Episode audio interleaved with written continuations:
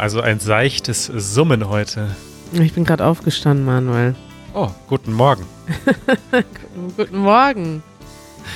Manuel, ich habe die ganze Nacht Netflix gebinged. Echt? Netflix ist ein Teufelswerk, Emanuel. Wenn du da einmal drin bist, kommst du nicht mehr raus. Was hast du geschaut? Ich habe eine äh, verstörende Miniserie, Miniserien, ne? Das, die sind das Problem. Miniserien. Das ist im Prinzip, dir wird suggeriert, das ist wie ein Film, aber dann dauert das acht Stunden. Und ja. dann denkst du, ah, jetzt noch eine, jetzt noch eine, da bist du da drin. Und ja. ähm, die hieß Kalifat.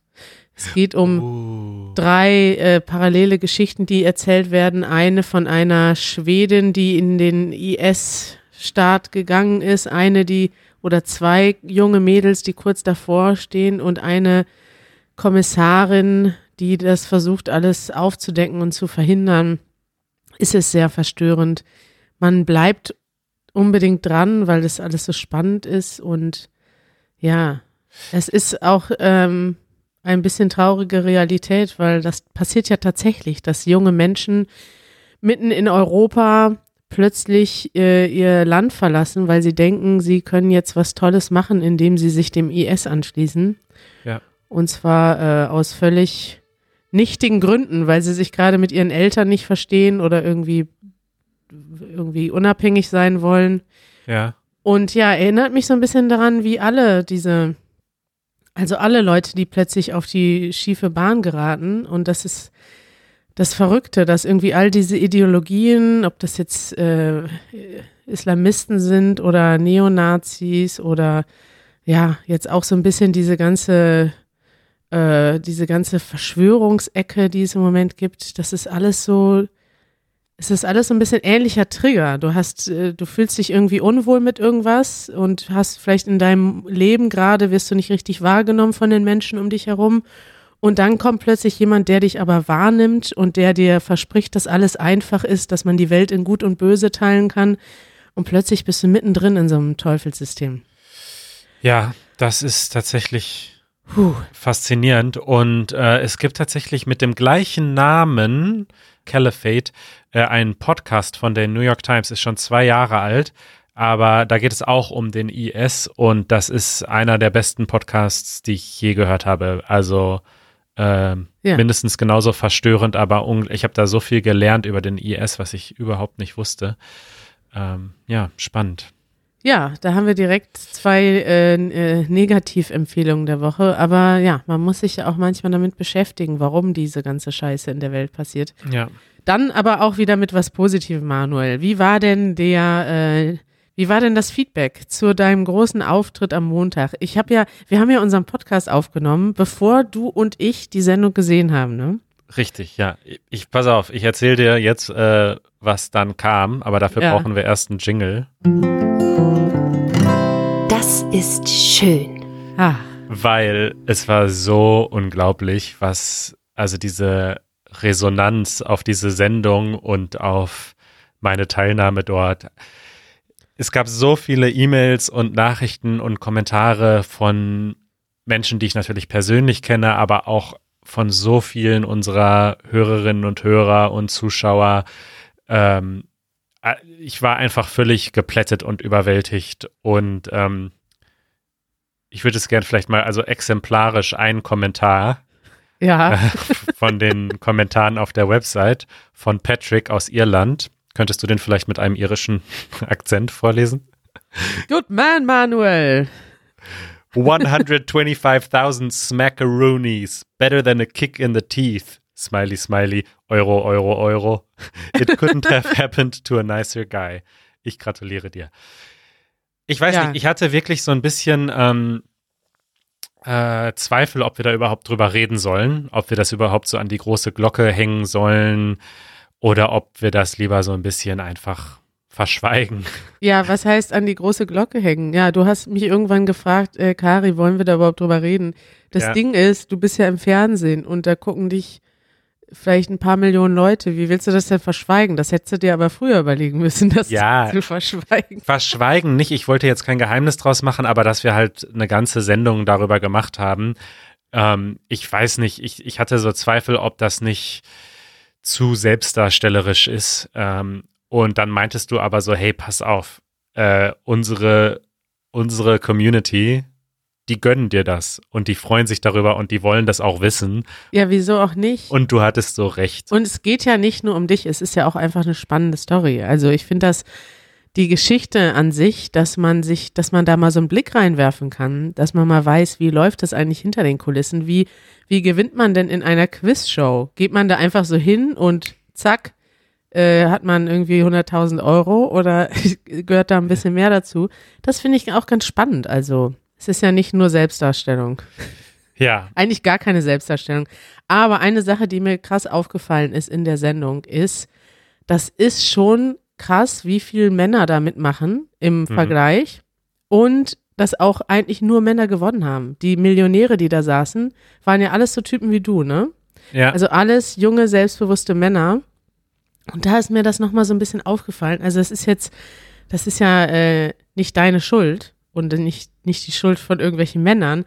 Aber das ist so das klassische Phänomen, was ich auch früher erlebt habe bei TED zum Beispiel, bei TEDx, was wir organisiert haben, ja. sobald es darum geht, weil es ist ja eben nicht nur Wissen, es ist ja auch, es gehört ja auch dazu, auf der Bühne stehen und auch diesem Druck standzuhalten und auch ein bisschen, ähm, man muss ja auch ein bisschen Lust dazu haben, dann ja. auch zu, zu spielen. Also ja. du hattest ja wirklich am Ende so richtig Bock, du hast das ja hinbekommen, sich dann mit äh, Günther Jauch zu unterhalten und ihm auch mit ihm auch Witze zu machen und dann muss es aber auch auf dem richtigen Level sein. Du darfst dann nicht zu selbstbewusst sein, aber auch nicht äh, zu schüchtern sein. Das ist ja gar nicht so einfach und ich habe das ja. Gefühl, dass ähm, ja junge Männer sind da prädestiniert dafür als ähm, als also fühlen sich prädestinierter dafür und das hat auch so ein weiß nicht, weiß nicht wahrscheinlich ein bisschen was mit der Erziehung zu tun oder auch mit dem mit der Art und Weise. Also es ist natürlich ein Riesenfass, was ich jetzt aufmache, Manuel, aber ich wollte es zumindest mal erwähnt haben, weil das auch tatsächlich einige Leute mir geschrieben haben, wieso sitzen denn da äh, nur Männer ja. im Publikum und in der Liste da? Es ist wirklich eine gute Frage. Ich glaube ehrlich gesagt, äh, was die Teilnehmer betrifft, ist es relativ ausgeglichen und ich glaube auch RTL schaut schon, dass da, ähm, dass die Teilnehmer, dass das ausgeglichen ist, dass da so zur Hälfte äh, ungefähr Männer und Frauen sitzen und auch mitmachen. Was aber natürlich ins Auge springt, also ich glaube, von allen Leuten, die die Millionenfrage gehört haben, also die bei 500.000 standen und dann noch eine Frage hatten bis zu Millionen, haben nur irgendwie 10 Prozent oder irgendwie so eine kleine Zahl überhaupt sich das getraut, dann sozusagen nochmal zu zocken. Und da, das ist wirklich ein Riesenfass und jetzt ein bisschen Glatteis, aber ich glaube, dass da irgendetwas Kulturelles wahrscheinlich ist, dass sich dann Männer in so einer Situation denken, ach komm, ich zock jetzt und ich, äh, weiß ich nicht, die dann so einfach sagen, scheißegal, so wie ich ja auch so ein bisschen am Ende, ich habe ja auch total gezockt, während dann vielleicht viele Frauen sagen so, hey, jetzt auch mal gut sein lassen und 125.000 oder eine halbe Million oder was auch immer ist genug. Ich muss jetzt nicht zocken und deswegen, so kommt das, glaube ich, zustande. Ja, ist glaube ich auch so, aber es ist auch so, also zum Beispiel bei TEDx haben wir das gemerkt und das ist etwas, wenn man da mal nachfragt, dass diese Erfahrung machen sehr viele ähm, Veranstalter, Fernsehshows. Also du fragst 50, 50 Prozent Männer und Frauen an. Ja. Und die Leute, die aber überhaupt zusagen, also Frauen fragen sich eher grundsätzlich, gehöre ich überhaupt auf die Bühne? Kann ich da überhaupt was zu sagen? Ja. Und bei Männern ist es doch schon eher so, oh, ich bin gefragt, ja, egal was, ich stelle mich auf die Bühne. Ich, ja. Also das kann man natürlich jetzt nicht pauschalisieren, aber es ist schon eher ein Trend und das hat natürlich auch was damit zu tun, dass es in der Gesellschaft bestimmte Normen gibt, dass zum Beispiel Männer eher so competitive sind, sich gerne, äh, sich, also sich gerne messen und auch sich gerne weiß ich nicht, wie sagt man das, ne? Ja, sich messen im Prinzip ist ja auch ein bisschen so in so einer Sendung. Du willst das, ja. dieses Gewinnen wollen, das wird einem ja schon so ein bisschen auch ähm, in, in einem gewissen Sinne anerzogen. Jetzt nicht unbedingt nur von deinen Eltern, aber von der Gesellschaft, dass du sagst, okay, Männer müssen sich beweisen, müssen streiten, müssen laut sein. Frauen äh, müssen sich zurückhalten können, müssen bescheiden sein, müssen lieb sein, dürfen nicht aggressiv sein. Solche Sachen spielen ja damit rein. Und ja. Ja, interessant. Ich ähm, stelle jetzt folgende Forderung und gleichzeitig Vorhersage in den Raum. Ja. Annika, die Ja. die Bewerbung für mich gemacht hatte und die mich ja begleitet hat in die Show und mir auch geholfen hat als Joker, äh, wird sich jetzt nochmal bewerben, wird äh, in die Show gehen und wird die Million gewinnen. Das wäre ganz wunderbar. Das fordere ich. Das forderst du. Hat sie denn schon gesagt, dass sie das machen will? Äh, sie ist da im Moment wieder ein bisschen schüchtern, aber ich meine, sie hat sich ja schon über zehnmal beworben. Ja. Hat der Günther Jauch ja auch gesagt, wie ungerecht, dass sie nicht zurückgerufen wurde und ich auch, ich beim ersten Mal. Äh, und insofern wird sie sich ja wohl nochmal ein elftes Mal bewerben können. Ja. Ja. Interessant. Und sie ist sehr schlau. Also das ist, äh, das, sie hat ähnlich wie ihr Bruder, der ja auch mein Telefonjoker war, äh, ein sehr, sehr gutes Allgemeinwissen und deswegen denke ich, sollte sie das machen. ja, beide sehr sympathisch. Ne? Ja. Also kann man nur sagen. Äh, gut, äh, jetzt trotzdem gleicher Themenkomplex hätte ich noch eine andere Sektion. Ja. Das nervt. äh, und zwar äh, machen wir weiter mit dem gleichen Patrick aus Irland. Sein Kommentar geht nämlich noch weiter. Ach ja. Leider kann ich die Show in Irland nicht sehen. Ah. Und das haben uns Warp, warp, sehr, warp, sehr viele Leute geschrieben. Denn leider äh, kann man diese Show zwar theoretisch sieben Tage lang in, auf der Website von RTL schauen, aber sie betreiben sogenanntes Geoblocking. Das heißt, man kann es nur schauen, wenn man, wenn es so aussieht, als würde man in Deutschland sein, anhand der IP-Adresse und ich weiß nicht, welche andere technischen Maßnahmen da getroffen werden. Und Wofür gibt es sowas? Wieso ist das überhaupt so? Oh, es nervt mich einfach so. Es hat mich schon immer genervt, als ich auf Reise war, als ich im Ausland genervt habe, äh, gelebt habe. äh, und, und jetzt nervt es mich noch mehr, weil so viele liebe Leute sagen, ach, ich würde mir das gerne anschauen, wie der Manuel da mitgespielt hat. Und sie können es nicht, weil es sich nur Leute in Deutschland angucken können. Und es hat was zu tun natürlich mit Rechten, also mit irgendwelchen Verträgen, dass man die, dass die halt nur die Vertriebsrechte haben in Deutschland, genauso wie das ja bei Netflix auch ist. Du kannst ja hier auch nicht die alle gleichen Filme gucken und Shows, die du gucken kannst, wenn du in Amerika bist. Es hat irgendwas mit Verträ Verträgen und Urheberrechten zu tun.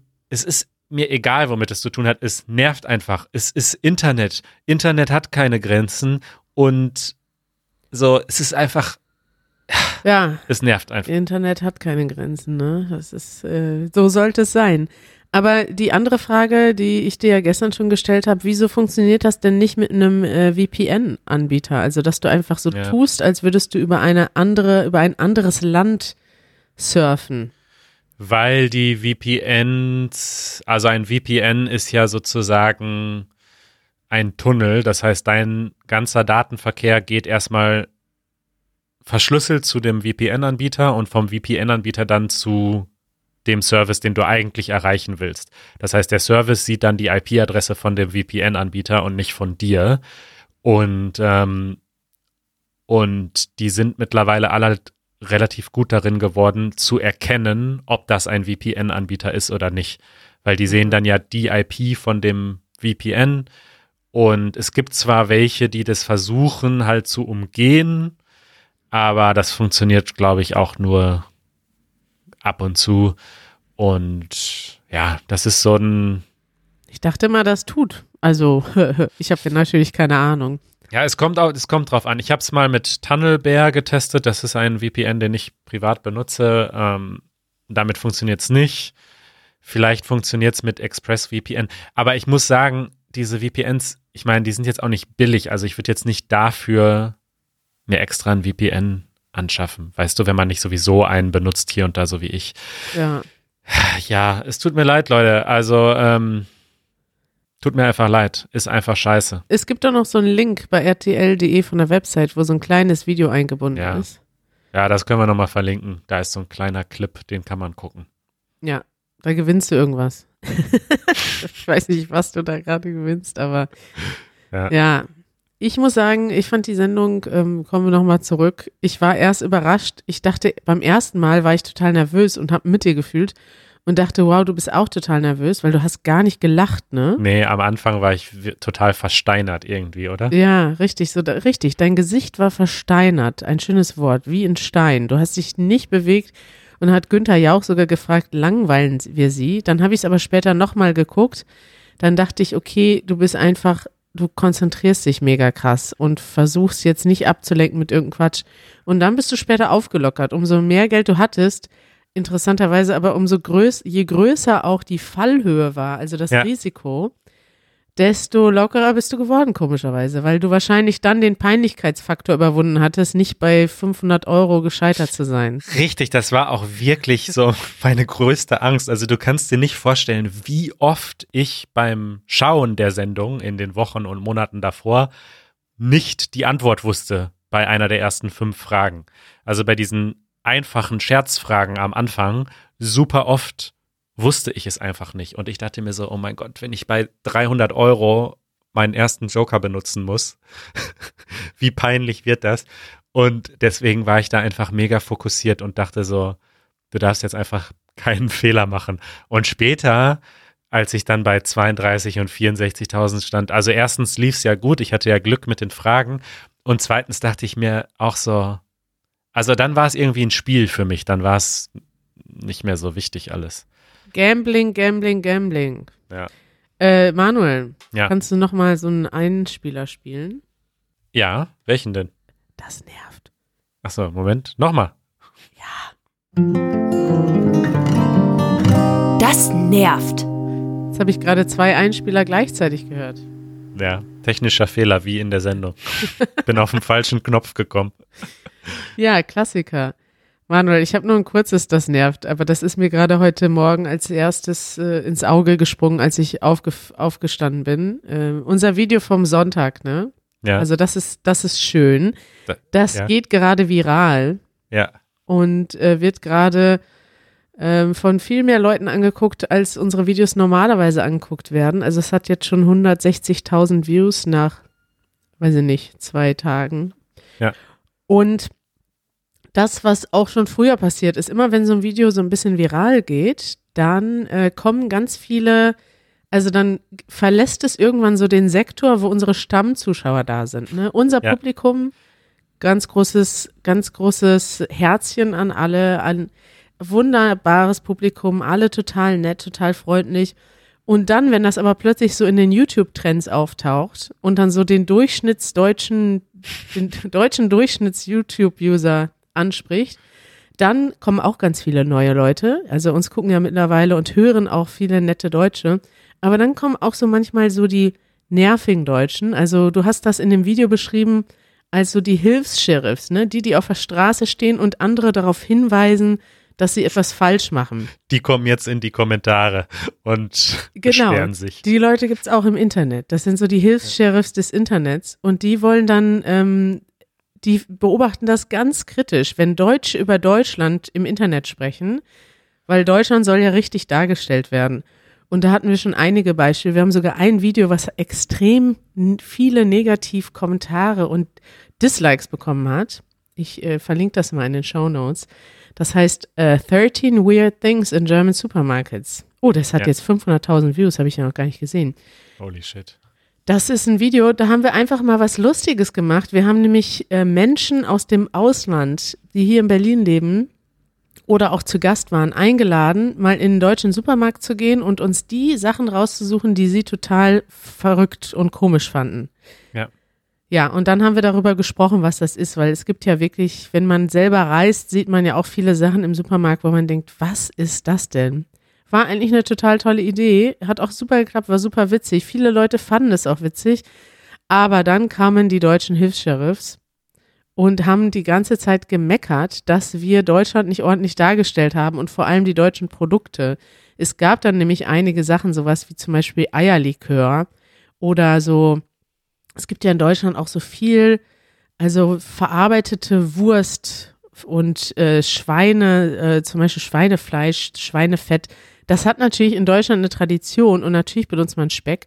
Gleichzeitig gibt es aber auch Leute, die, also es gibt auch Produkte, die man einfach komisch finden kann, ne? Zum Beispiel Wurst zum Streichen, wo man gar nicht mehr genau weiß, was da drin ist. Ich will jetzt nicht zu sehr in die Tiefe gehen, aber da gab es einige Kommentare, einige auch sehr verstörende Kommentare, die ähm, gesagt haben, die deutschen Kommentatorinnen, also es wurde die ganze Zeit auf uns herumgehackt, dass wir ähm, die deutschen Produkte nicht zu schätzen wissen. Ganz witzig. Und so ein Kommentar kam jetzt auch, also solche Kommentare kommen jetzt auch zu unserem Video. Und zwar zu so tollen Sachen wie unsere Aussprache ist unlogisch. Ja. Ja. Zum Beispiel Tag, guten Tag. Ja. Aber es ist ja ganz oft so, dass G mit R ausgesprochen wird am Ende. Es gibt regionale Unterschiede und zum Beispiel bei G am Ende eines Wortes ist es so, dass das in Deutschland unterschiedlich gesprochen wird. Man sagt in Norddeutschland König und in Süddeutschland König. Und solche Sachen, solche Unterschiede gibt's. Und in Österreich wird, wird das G am Ende auch anders ausgesprochen. Und da schreibt dann jemand, es ist unlogisch, phonetisch unlogisch, Tag wie Tag ausgesprochen oder wie Tag. Aber man sagt nun mal Tag. Man sagt in, weiß ich nicht, in ganz Norddeutschland sagt man Tag, guten Tag. Guten Tag. Ja, man kann das ein bisschen stärker und ein bisschen weniger stark aussprechen. Ich kann auch sagen guten Tag, aber es existiert im Prinzip beides. Und je nachdem, wo man, was für einen regionalen Slang man hat, sagt man auch Tag. Oder Tachchen. Tag, Tagschön. Es gibt so viele Variationen davon. Es ist einfach unnötig, sich darüber zu streiten, weil es gibt nun mal sowas wie Dialekte und Slang und Variationen und ja. Es ist, ist es mir äh, wieder sehr interessant aufgefallen, weil das ist doch so ein bisschen, finde ich so ein bisschen schade in Deutschland. Gibt es vielleicht in anderen Ländern auch, aber ich habe immer das Gefühl, das ist typisch deutsch, andere Menschen auf seine Fehler, auf ihre Fehler hinzuweisen. Ja.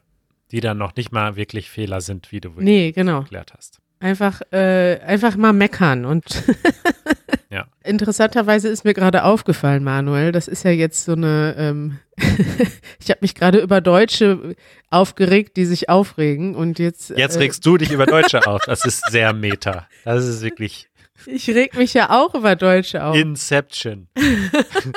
Kari, ich habe noch eine Empfehlung der Woche. ja, hau mal raus. Empfehlungen der Woche. Und zwar diese ähm, wunderschöne Stimme, die jetzt gerade Empfehlungen der Woche gesagt hat, gehört zu Marit Persil, eine gute Freundin von mir, mit der ich äh, vor langer Zeit einmal studiert habe. Und sie ist äh, Künstlerin, in vielen Bereichen sehr begabt, hat schon ein Buch geschrieben, hat schon ein Theaterstück geschrieben und hat Wow. jetzt ein zweites Theaterstück Ja. verfasst und wollte das eigentlich aufführen, jetzt im Mai. Und dann kam Corona. Mhm. Und jetzt äh, konnte sie das nicht aufführen. Aber Marit wäre nicht Marit, wenn sie nicht kreativ wäre und gesagt hat, äh, wir haben doch Internet. Äh, die- Dann führen wir es halt im Internet auf. Und äh, genau genommen hat sie einen Film jetzt gemacht, einen Theaterfilm, der aber nicht jetzt irgendwie ähm, als Film sozusagen verkauft wird, sondern der wird trotzdem stattfinden Aha. als Theaterstück. Das heißt, diesen Sonntag um 20 Uhr, zwischen äh, 20 und 22 Uhr ist Premiere. Ich habe sie ein bisschen zu den Details schon befragt. Ähm, es äh, geht wohl 50 Minuten, also es ist nicht zwei Stunden lang, es geht eine knappe Stunde. Und es wird gesprochen in dem Film auf Deutsch. Ähm, und ich sage ehrlich, ich habe das noch nicht gesehen, aber ich sage auch, ich bin einfach Fan und äh, kann eigentlich alles empfehlen, was Marit so macht. Und deswegen äh, empfehle ich es. Und da man es nicht nachträglich erstmal schauen äh, können wird, empfehle ich es jetzt schon. Also wenn man sich das anschauen möchte, dann ähm, verlinken wir die Seite maritpersil.de. Kostet 8 Euro Eintritt das Stück. Und ähm, ich bin super gespannt und vielleicht hat der eine oder andere Lust, sich das auch anzuschauen. Ja, cool. Dann äh, wünsche ich dir viel Spaß am Sonntag im digitalen Theater. Vielen Dank. Aber wir hören uns ja vorher nochmal. Wir hören uns am Freitag. Ja, ich freue mich, Manuel. Und bis dahin ähm, feierst du noch weiter. Nee, geht's, geht zurück an die Arbeit jetzt. Ist jetzt vorbei mit der Feierei. Genau. Sehr gut, Manuel. Wir feiern immer weiter. Genau. Ja, das ganz, das, um ein Die Ärzte-Lied zu zitieren, Natürlich. das Leben ist eine Party. Ja, Das hoffe ich doch. Also äh, ich bin auf jeden Fall dabei. Ich hoffe, morgen Nacht gehe ich ein bisschen früher ins Bett. Ist, man kann ja nicht jeden Tag bis. Nee. Also Netflix ist wirklich gefährlich. Das ist auch das Problem. Wenn ich einmal angefangen habe, dann gucke ich einfach das durch. Dann war es Ja. gestern irgendwie plötzlich vier oder Oh Gott. ich glaube, als ich eingeschlafen bin, ist es schon wieder hell geworden, weil ich war ja dann auch so aufgeregt. Oh Mann. Es- Dann ist ja, die sind dann geflohen aus dem IS, dann ist die, ach, oh Gott, ich kann es ja gar nicht alles erzählen. Das war so aufregend, dass ich so richtig, kennst du das, wenn das Herz pocht? Ne? Also wenn es so aufregend ist, dass du so den Atem anhältst und dann liegst du im Bett um vier Uhr nachts. Da ist nicht so viel mit Schlafen. Ja. ja, Kari. Bisschen mehr Ja. Selbstkontrolle, was äh, die Serien betrifft. Ja, Netflix gar nicht erst einschalten, ne? Gut. Bis äh, übermorgen. Ciao. Tschüss.